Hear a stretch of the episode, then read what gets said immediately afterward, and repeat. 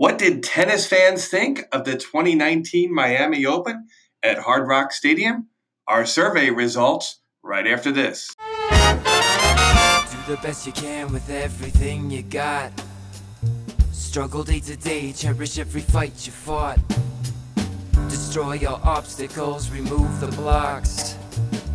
Got to stand strong. Can you do it? Break through. Can you move on? Wherever you Welcome back to Find Your Aha Moment. I'm your host, Brian Lutz of Backhand City. So, I don't know about you, but I was super pumped up for this year's Miami Open and its first year at Hard Rock Stadium.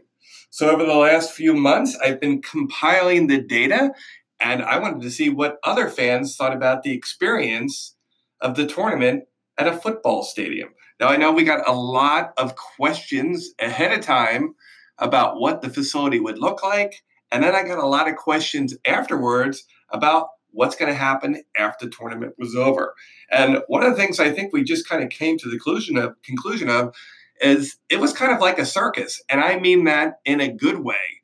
They built it and then they tear it down and they're going to do it all again next year. So, I'm going to go through a couple of the survey questions and give you some of the feedback that we got. We had over a hundred, actually, we had exactly 156 total responses to the survey. And the first question was, what did you think of the new Miami Open at Hard Rock Stadium? Now, when I asked this question, I was kind of like, when I put this together, I wanted it to be as open ended as possible. I didn't want to try to influence the respondents. And I think it worked out pretty good because a lot of the answers are really balanced out.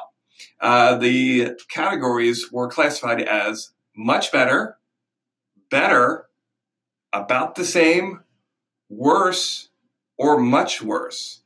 And then I also put a little specification in there so people could give their reason. So, 23% of the respondents respondents thought the tournament was much better. A whopping 36% thought it was better. So that averages out to about 59% of our total respondents. So essentially approximately six out of 10 people thought the whole tournament was an upgrade. Uh, 9% thought it was about the same, which I kind of find remarkable. It was definitely not the same. Uh, it's a lot different than Crandon Park. There's a bigger footprint. Uh, it took longer to get around, and it had a chance for the tournament organizers to really kind of show off um, what their vision was. And give the fans a very different experience. Uh, 20% thought it was worse, and another 12% thought it was much worse. So you can see uh, it's all over the map. But I think mostly people liked it, and it looks like three out of 10 did not like it. All right, so now we're going to get into the responses of what people liked. The number one thing people didn't like was the stadium and the seating. Number two was more of a seating issue. People wanted more seating so they could watch more matches on the outside courts. And to me, that makes a lot of sense because the stadium seating wasn't okay, but you had to be very selective in where you wanted to sit. Obviously, the more money you could spend, the less of an issue that would be. But for instance, if you were in the 300 level and you were in the football stands, those sight lines were a big complaint from a lot of people and I checked it out, and I definitely understand understood. It seems like if you if you were in the stadium and you were in the temporary seatings, even up around the 200 level, the sight lines were much better because you were closer to the action. Um, if you're a true tennis fan and you've gone to tournaments before, earlier in the week, maybe the first seven, eight, nine, ten days of the tournament, a lot of good action on the outside courts. So I can see why people want to have access to good seating there. Um, the practice courts were interesting. They were really temporary, but I think the fans enjoyed being able to go out there and see their, their favorite players play up close. I did not spend a lot of time out there, but when I was out there, you could definitely see they only had one layer of paint, maybe two on the court surface, and then that baby's going to be turned back into a parking lot during football season. What I think is really going to be interesting for the 2020 event is, you know, typically Dolphin fans as you know, your NFL team doesn't make the playoffs a lot. So come January, they've got three months to set up. Well, this year, Miami has the Super Bowl. So they're going to have to set up the Miami Open in a condensed amount of time for the 2020 Miami Open. Uh, reviewing some of the other issues here.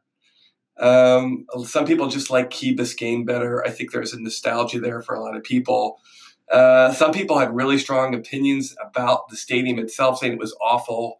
They were baking in the sun. I didn't really see that. In fact, I thought most of the time it was covered by shadows. Uh, I know I was talking to somebody in Federer's camp.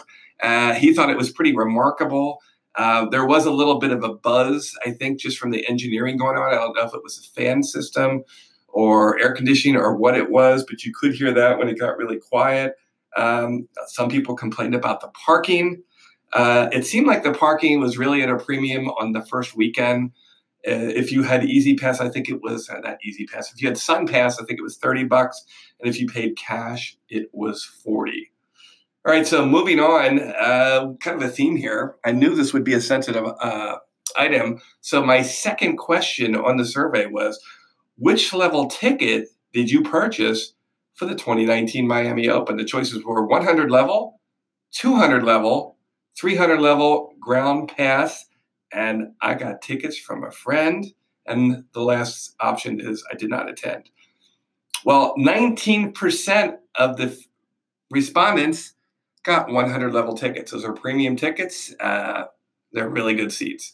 In fact, I think the second day or maybe the first day of the tournament, I got uh, 72 club passes that was given to me by a friend. And yeah, there was nothing to complain about at that level. Uh, 39% of the respondents did indeed get the 200 level tickets. That was really the best value proposition for the Miami Open, um, depending on what your budget is. Uh, 13% got 300 level. I think that's where most of the complaining comes from.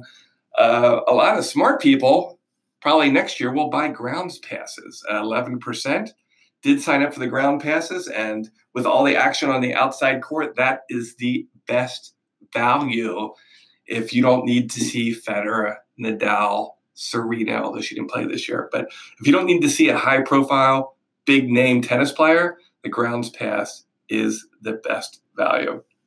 I threw one last question on here just for fun because I know when I go to tournaments and I see professionals play, I always get pumped up. You know, when you see them that close, it makes you want to go out and play and it inspires you. So I asked as the third question of my survey. Which player did you try to mimic in your own tennis game? Uh, naturally, I was not surprised to hear that a whopping 43% try to mimic their game after the king, Roger Federer. Uh, tied for second, this is a little bit surprising, Simona Halep with Rafael Nadal. Uh, we also got a lot of votes in there all across the board. Djokovic, Ken Rosewall, Naomi Osaka, uh, Ilie Nastase, Don Budge, and Andre Agassi. Well, there's more to this survey. I will post it online. There's more questions. You can go over it. And thanks for everybody that helped me gather the data and put it all together. I hope you found it interesting and you will participate uh, more if you want to get into future surveys. Uh, if you want to get into future future surveys, just join backhandcity.com, get on my email list, and the next time I have a survey, I'll send it out to you. Well, thanks for listening to this episode of Find Your Aha Moment. Please don't forget to rate, review, and subscribe to this podcast to help me make it grow. And uh, feel free to give me a review as well. We'll see you next time on Find Your Aha Moment. That's when push comes to show. I